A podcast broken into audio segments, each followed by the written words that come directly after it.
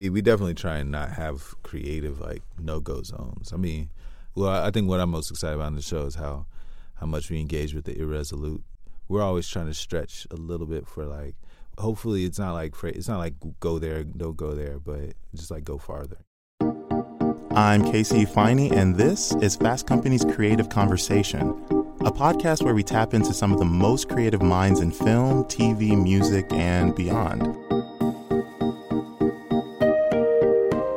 Anyone who knows me knows that I'm not one to make grand or exaggerated statements, so take what I'm about to say with all sincerity. Terrence Nance is one of the most daring filmmakers working today. Back in 2012, his debut feature, An Oversimplification of Her Beauty, became one of Sundance's most talked about films that year, and for very good reason. It's a movie that completely deconstructs cinematic storytelling in the most visually arresting ways imaginable. And now, Terrence is bringing that same genre bending style and avant garde aesthetic to TV with his new HBO show, Random Acts of Flyness. In six episodes, Terrence is tackling white supremacy, sexuality, the patriarchy, and much, much more through his very specific vision. And trust me when I tell you, it's a show like you've never seen before. Whether or not what you're working on is as left of field as Terrence's projects, getting a glimpse into his creative process will definitely shake loose some inspiration. Terrence, thank you so much for joining me. Yeah, thanks for having me. Before we get into your new HBO show, Random Acts of Flyness, I want to take it back to some of your early days. You have degrees in both visual art and studio art, but you never actually studied filmmaking. So, how would you say your training in the art space and your lack of training in filmmaking influenced your style? Uh, I'm actually like, was I really trained as an artist? Like, did they teach me how to do anything? that's a fair, that's a question. Um, I, I, paid some money. Well, I don't know, but it was uh, yeah, I don't, I don't, I never really thought about it like that. I think that like my mother's an actress, and um, I was around theater a lot. I don't think I was ever actively being trained or directed, but I, I think I absorbed some of that. And my dad's a photographer, and I think that that you know, just knowing what composition is. I think I knew inherently what the law of thirds was or whatever, you know. Mm-hmm. I, I, understood, I think, filmmaking without understanding the protocol of like the personnel. Right. I think I knew the technical side of it sort of just as well as anybody, I guess, because of, you know, my parents and also, you know, my, my father's musician. So like the sound, music side of it. And also, you know, I guess a big thing that now I'm really thinking about it, I learned how to make films in church. Because I was really? on the um, yeah I, I, was uh I learned how to edit in church on like a reel to reel editor. Because I and the the guy who taught me was his name his name was Arthur Porter. And so I learned how to mix the sound like I learned how to use the soundboard to like do the live mix of the church service. I learned how to operate the camera to like shoot the church service. And then I learned how to like edit it and I mean nonlinear editing existed at the time but right we didn't have that. so we just had the linear editor. So it was like a reel to reel tape linear editor. You know, there was like a live edit. You would like call the show kind of like live broadcast. So there was that element of it. Right. You know, I was doing that for years. So I probably could have taken those skills and gotten a job at a TV station, probably, you know, but I didn't know that was a thing. So, what made you want to make films? Like, what was it about that medium that inspired you to, to go down that path? what was it about the medium? I, mm-hmm. I don't I don't know that I ever ever had that feeling of like uh, being allured by the medium. You know, mm. I think it was more just like I wanted to with oversimplification, and I guess like a few short films before that, I was really trying to impress the um the women who it was about. So I was like, you know what? Let me just make this like movie because like I can kind of do that kind of well. Like that's that's what I know I could like kind of stunt, you know, and like really do it. And like, I think that like you know I was doing making paintings and stuff around then or whatever, doing that type of thing too. But it felt like I think movies occupy more. Um, they read a spectacle more, or you know, they read as a grand gesture. Right, the, grandest, the most creative way to flirt possible. I exactly. yeah, yeah. So like, I mean, if I had like, maybe I could have wrote a novel too, but then I would have never, never, I wouldn't have had any insurance, she would have read it. so I think it just was like uniquely suited to the task in that case. And I had made a movie called Exercise and Rejection like not mm-hmm. too long before, and you know it's kind of a similar thing. Like I used it to communicate with this woman I was in love with named Gugulette too, and, uh, and you know she dismissed it. Also, it was like kind of fun to be dismissed in that way. It's like I think it was like oh, I got, got dismissed, but it was like I got this little film out of it. You know, I love that. So. And you know, talking and speaking about uh, an oversimplification of her beauty, I remember when the movie came out and how people raved about how singular it felt. You blended real footage from your life with animation and stop motion and so many other forms of filmmaking, and it was all told in this heavily deconstructed timeline. So, when you think back to making that film, what can you glean? What can you take away about your creative process then versus now? I mean, I made I made like twenty eight or nine pieces at this point. So like, I mean, now I have a, I have a feeling when I enter into any situation that in the macro it's going to be all right at the end. Mm-hmm. Like I'm not going to die and somebody will like it, you know. right.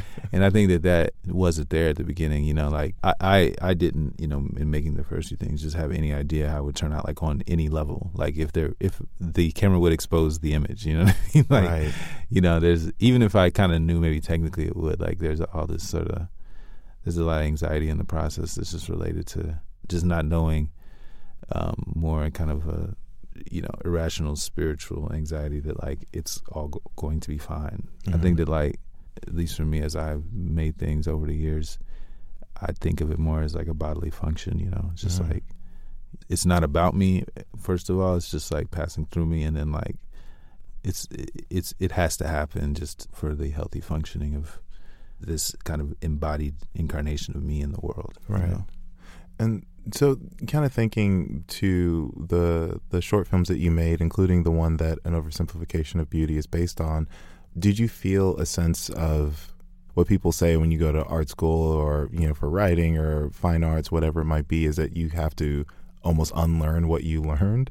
And so, kind of getting into the filmmaking space, did you feel any sense of creative freedom, or was it just kind of worry that you wouldn't be able to that you wouldn't live up to some expectation in your head of like what a filmmaker is like what was that like for you getting into that space? I definitely wasn't thinking about any of that. Like i wasn't thinking so much about the history of film or like what people think a filmmaker is or isn't. You know i do remember like certain things that happened. Like i had um you know i worked at the film school. So like i worked in the checkout room checking out equipment and the first dp for the project associate producer on oversimplification matt matt bray was like he was like my boss and like a great friend of mine, like a huge just like supporter and you know great camera person and DP and filmmaker in his own right, editor. And like I remember I wrote the first the script and it was just like 30 pages or something just like single spaced text like mm. prose text you know what i mean and it was essentially it was essentially just like the voiceover and then it was like broken into like this is the this is the verse, this is the chorus, this is the bridge. That's how I was like it was like, like, a, a song. song. Yeah. and then it had like I had storyboards. So it was this voiceover that was written like a song and drawings. And you know, I, Matt had gone to film school and he read and he was like, All right, let's shoot like next week or you know, he didn't have any mm. like well, maybe you should go get final draft. Like nobody right. said that to me. right, like right. there was no I wasn't in an environment, even though I was working at the film school. But then also, like, I had other friends in films, and, and I would hear, like, how people would process like the work they're making. It was definitely more from like a linear narrative, um, formal perspective that reassured me that that's not something that I was like necessarily inclined to or interested in. So, you know, I had a teacher who was really great and I, not, I say that she's really great because maybe this thing she said to me wasn't really great, but in general she was amazing, and she like really helped me out in a lot of ways. A great mentor for me, um, and she's an amazing like artist in her own right. But yeah, this thing she said to me once after watching like the first cut of at the time it's called "How Would You Feel." Um, she said, "Terrence, you need to decide if you're going to be an artist or a filmmaker." Hmm. And I was like, I remember just instantly being like, eh, no, I don't. But but I see why you say that, but I don't, you know. And I I didn't have like a animosity. I maybe I, I can't remember. Maybe that animosity's gone. But at the time, it was kind of like there's a different. Like I don't. Okay, you know, like. But I I see what she meant. She right. meant that like I needed to kind of choose on which what what the exhibition strategy was for the things I was making. Right. Like where's it gonna live? and I wasn't making that decision because I didn't know. I didn't know how you get things either place anyway. I didn't know how you get things in galleries or movie theaters. So I was just like, well, I'm just making this shit right now. So what's my grade? you know what I mean? Not in that way, but like you know. But but I guess I say all that to say it wasn't. I wasn't like thinking about it like that. I was just trying to make the shit like make it like resonate and vibrate on a certain level, and Right. and then um, you know, people process it how they processed it. You know. That's what I found really interesting when I first watched an oversimplification of her beauty because and even Random Acts of Flyness, your new show on HBO, because I kept thinking that this is something that could easily be seen at a contemporary art museum and not just as a screening but as a piece of art itself. And that made me just think about the context in which we experience art and how it can influence our perception of it. I mean, you just said that you didn't concern yourself with it then, but where you're at now as a filmmaker and as, as an artist, I mean, are you ever worried that your creative vision will be misconstrued because of those preconceived notions of what should be a film or what should be a TV show or what should be an art piece? Worry? I mean, I feel like once I have too many other things to worry about True bit. You know what I mean? But Hello, like, true like, enough. I mean, I think just the privilege of being a, black person in America alive at you know in their thirties, like I want everything is icing. You know what I mean? So it's See, like if you're just to talk about truth You know what just go ahead. but so I don't really think about like I don't think about the context of you know, especially with a TV show. I mean, I think I have a my energies in general. Like, I think I enjoy being freaked out myself. I enjoy Mm. being. I enjoy like coming to a space and thinking one thing and then getting something else. So like. If if anything, if that's happening, it's like, oh, that's that's a plus for me that like you came with one set of expectations and then those were subverted. Like that's that's that's a win, you know. right. I think that what you said, for instance, about like this TV show in the art museum is more about is more speaking to the expansiveness of what's in art institutions than it is speaking to the limited nature of what's on TV. Hmm. Because you know they played when the levees broke at the Whitney Biennial like Mhm. four biennials ago. Right. You know what I mean? Or like Esperanza Spalding, I think was also at that biennial just pl- doing a concert. You know, Right. so it's like what's in art contemporary art context, especially now and like or in the last several decades, has been so expansive that it's it means nothing almost. You know what I mean? So I think it's more in reaction to like what is or isn't on TV. You know, the speed at which that is expanding has created a situation where like the contemporary art world, like there's really no way of tracking what is normal anymore. So I don't think people's expectations are what they were even five, six years ago. Like I think people are a little bit trained to come to TV now and be like, I don't know what the fuck's about to happen. You know? When I found out that you were going to have a show on HBO, I was like, "Oh my god, how is this going to look?" Because I know your style. I've, I've watched your films, your short films, and your feature films, and I was like, "How is this going to play out?" It just seemed like your work is so out there that there was never, there was not anything on HBO and really anything on TV that's like Random Acts of Flyness. So, what was it like developing this this project? Did you have creative rein? Did you did, did you have complete creative control over it? What was it like bringing your vision to your unconventional vision to a somewhat conventional network? I don't think about myself as unconventional, you know? Hmm. I think that like before Game of Thrones came out, a show with that level of production values that's like a fan- medieval fantasy Mm-hmm. we were like, "What? No! Like, what are you talking about?" you know what I mean? I think convention is like maybe in a more like network TV space, like it could be like that could be said to exist in a way that I would it would enter my mind as something I'm thinking about.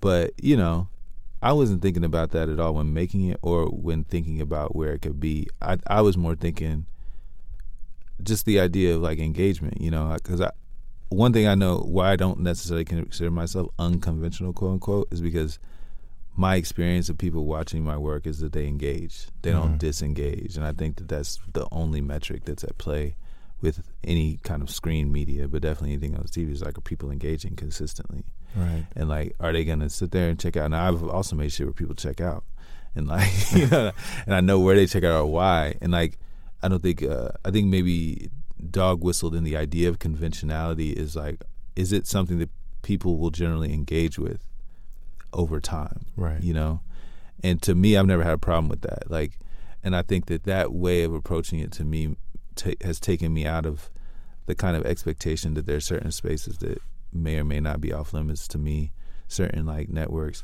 And you know, to to that point, like working with uh, HBO is like they were totally free mm-hmm. with what they just. I mean, n- there was no situation in which they were like, you know what, Terrence, that's too weird, or right. that's too, and you know. I maybe would have expected that. I mean, I didn't necessarily expect that because I don't think this shit's that weird. but but there was like there was questions if they didn't understand something exact readily or whatever. Or, you know, there was definitely like discussions, but nothing that would have like made me feel like, oh, the thing I'm presenting is illegible. Mm. Illegibility is what risks disengagement. right. Know? And so, I mean, that's my challenge in all times. Like, I want to engage people. I want to engage people like consistently, and I think it's a matter of legibility. And I think that the thing I work on when I'm talking, when I'm talking to you or making art that then you have to watch or listen to is legibility. Like, right. to what extent am I being understood? And I think they're on board with that. You know. No, I love that. And starting from the basis of like having this legible piece and kind of being understood and getting your message across. From there, where do you go in terms of deciding how you're going to present your vision? Because you are certainly not afraid to mix in animation, stop motion, just different, all these different levels of how you can tell a story. And specifically with random acts of flyness, it's these different acts. Like it's just, it's exactly what the title suggests. Like it's these almost sketches that are stitched together. You have like a cohesive theme, but then there's all these different ways that you go about telling that the story of that theme. So how do you decide that process? Like what is that? Like how do you approach an episode of Random Acts of Flyness, for example? Hmm, that's a good question. Yeah, I mean, I think the best description of the show is the title. The title is the description. like, what's the show about? Random acts of flyness. Just what you heard. Yeah. How does it come about? I mean, the first episode, I, I won't say. I mean, it came about a little bit differently because it was a, you know, there was no writers' room or anything, so it was more just like me taking, you know, stuff I had done and and um, giving it a, a a kind of through line that was also interacting with stuff that other collaborators of mine have made independently. Frances Bodomo, Shaka King, mm-hmm. Amarilis DeJesus Moleski, you know, um, different people who who I'm connected with, I, I work with, and um, I'm inspired by. Um, so that was the pilot, but then, you know, the the rest of the series was totally different um, because it was hyper collaborative. You know, the writer's room is more accurately described probably as like a creator's room or like a, mm. a writer's director's room because I think everybody in the writer's room also directed pieces and took a more conceptualist sort of um, perspective on on the micro and macro of the show. Right. It's hard to talk about how an episode comes together without telling you what's yeah. happening in the episode, but but I guess it's it's just to say that like you know, we have these minds in there, and we we, we all have a kind of long-standing relationships. At least everybody has a long-standing relationship with me, whether or not they all know each other super well. It's a crazy amount of different skill sets with people who all direct. Right. We all have like a ton of authorship over every little thing, you know, and like every word is kind of like really put through the process of everybody's everybody's perspective, you know. It sounds like it's pretty uh, an an even spread uh, amount of responsibility across the spectrum with your with your creative team. But in terms of being the leader of this of your creative vision, how has that been for you? Have you ever been in this position? Like you've you've obviously directed you know many many films before, but this feels like a different enterprise. It seems like there's there's a lot more people involved in uh, in the collaboration process. So how has that been for you stepping into that position of being the leader of this creative team? It's not that. I mean, you know, in directing films, you're kind of always that. I think it's just a bigger film, and you know, mm-hmm. it's a three hour, three or four hour film, something like that. So it's just scaling up, which you're kind of always doing. But I mean, I would say that like, just authorship wise, you know, it's all of ours for sure. I think the the biggest difference is they essentially get to stop working on a certain day. you know what I mean? I, I keep going. You know, right.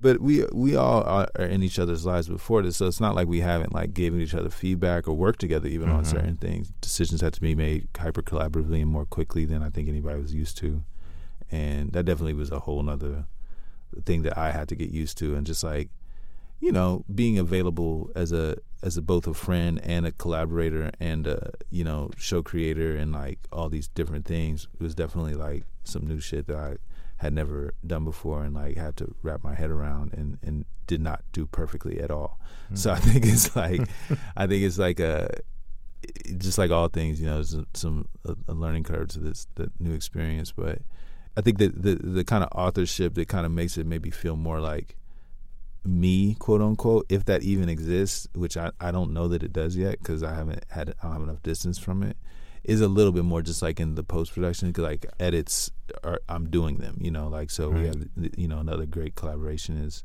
between the editors. Um, writers are all directors, but then some of them are also the editors. You know what I mean? Mm-hmm. And then what comes through is like how things are juxtaposed. So you know, right. there's a lot of like writing in the editing process. So, but I think that you know my my last pass is definitely kind of like form it into a rhythm that like how I move, how I see it, how mm-hmm. I feel it. That's to me is like maybe the most rewarding creatively moment is like kind of like finding that those juxtapositions that you couldn't have imagined exactly um, until the moment you see it and it's like okay that's where it is it's locked in it's locked into to place so right. I think maybe that's where that that kind of feeling comes from watching the first episode, I feel like it's a show that can go anywhere. I mean, you have this very talented singing Grim Reaper. You have this very interesting open with you and a police officer. I'm not going to give anything how that ends, but it, it really sets the tone that anything can happen. So when you have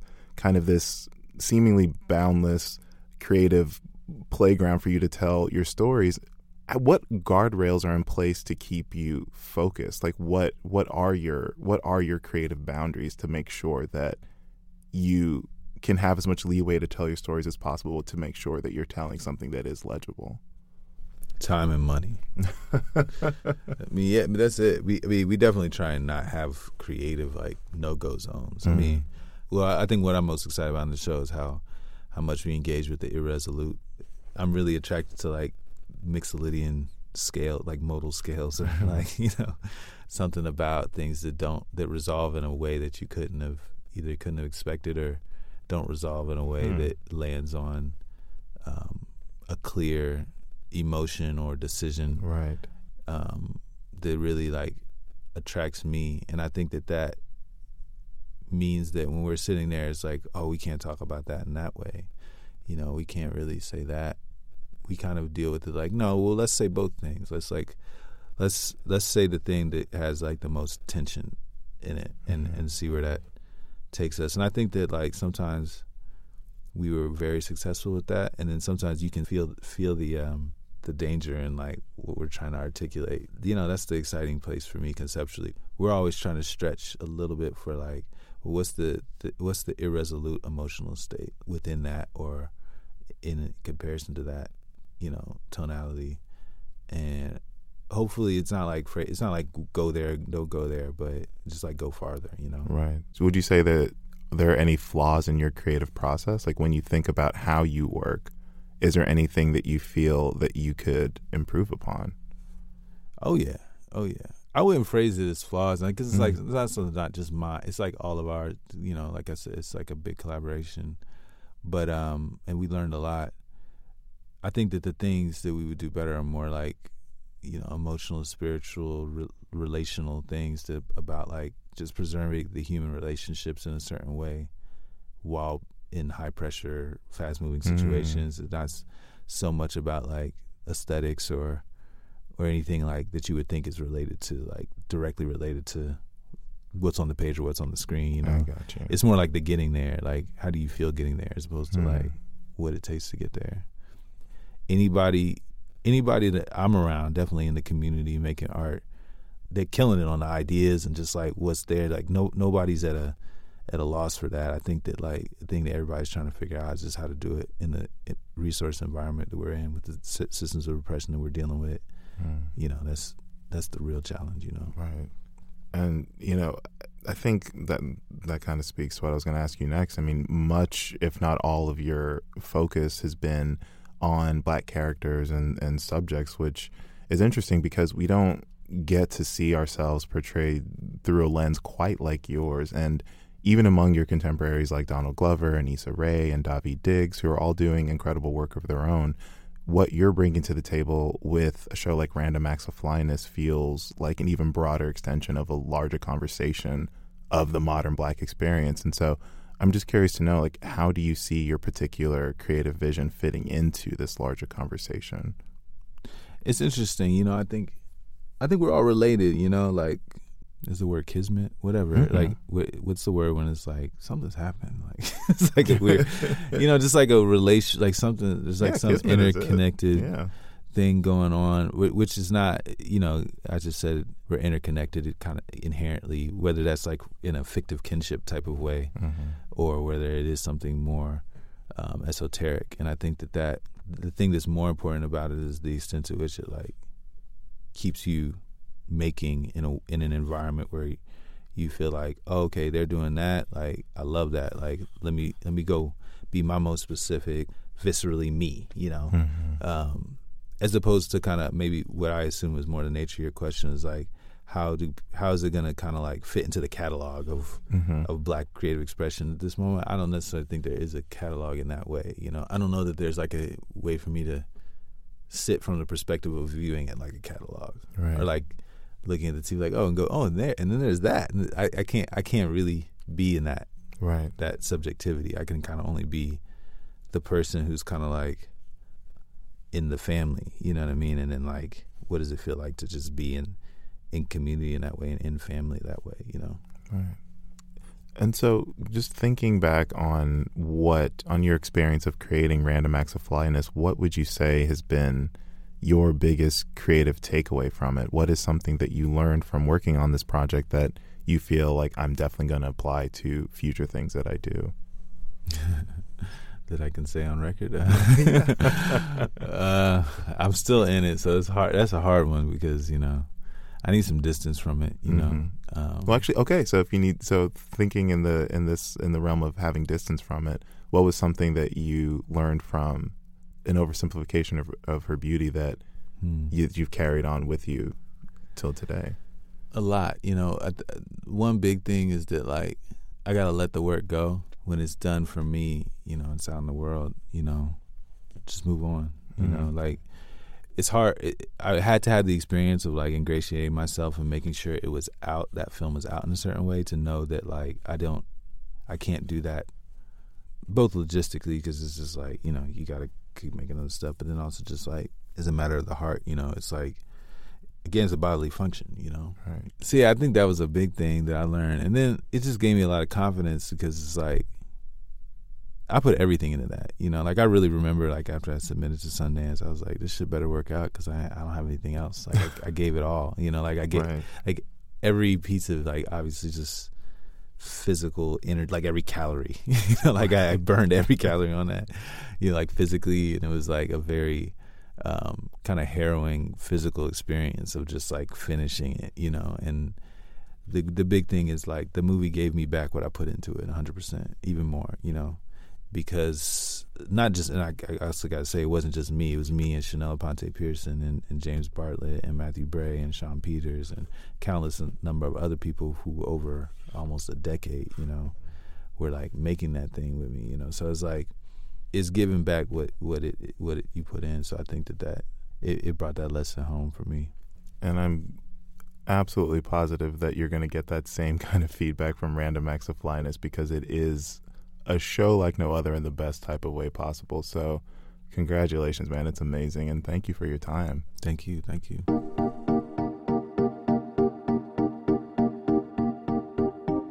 Thanks for listening to Fast Company's Creative Conversation. Be sure to rate, comment, and subscribe if you like what you've been hearing. Have a good one.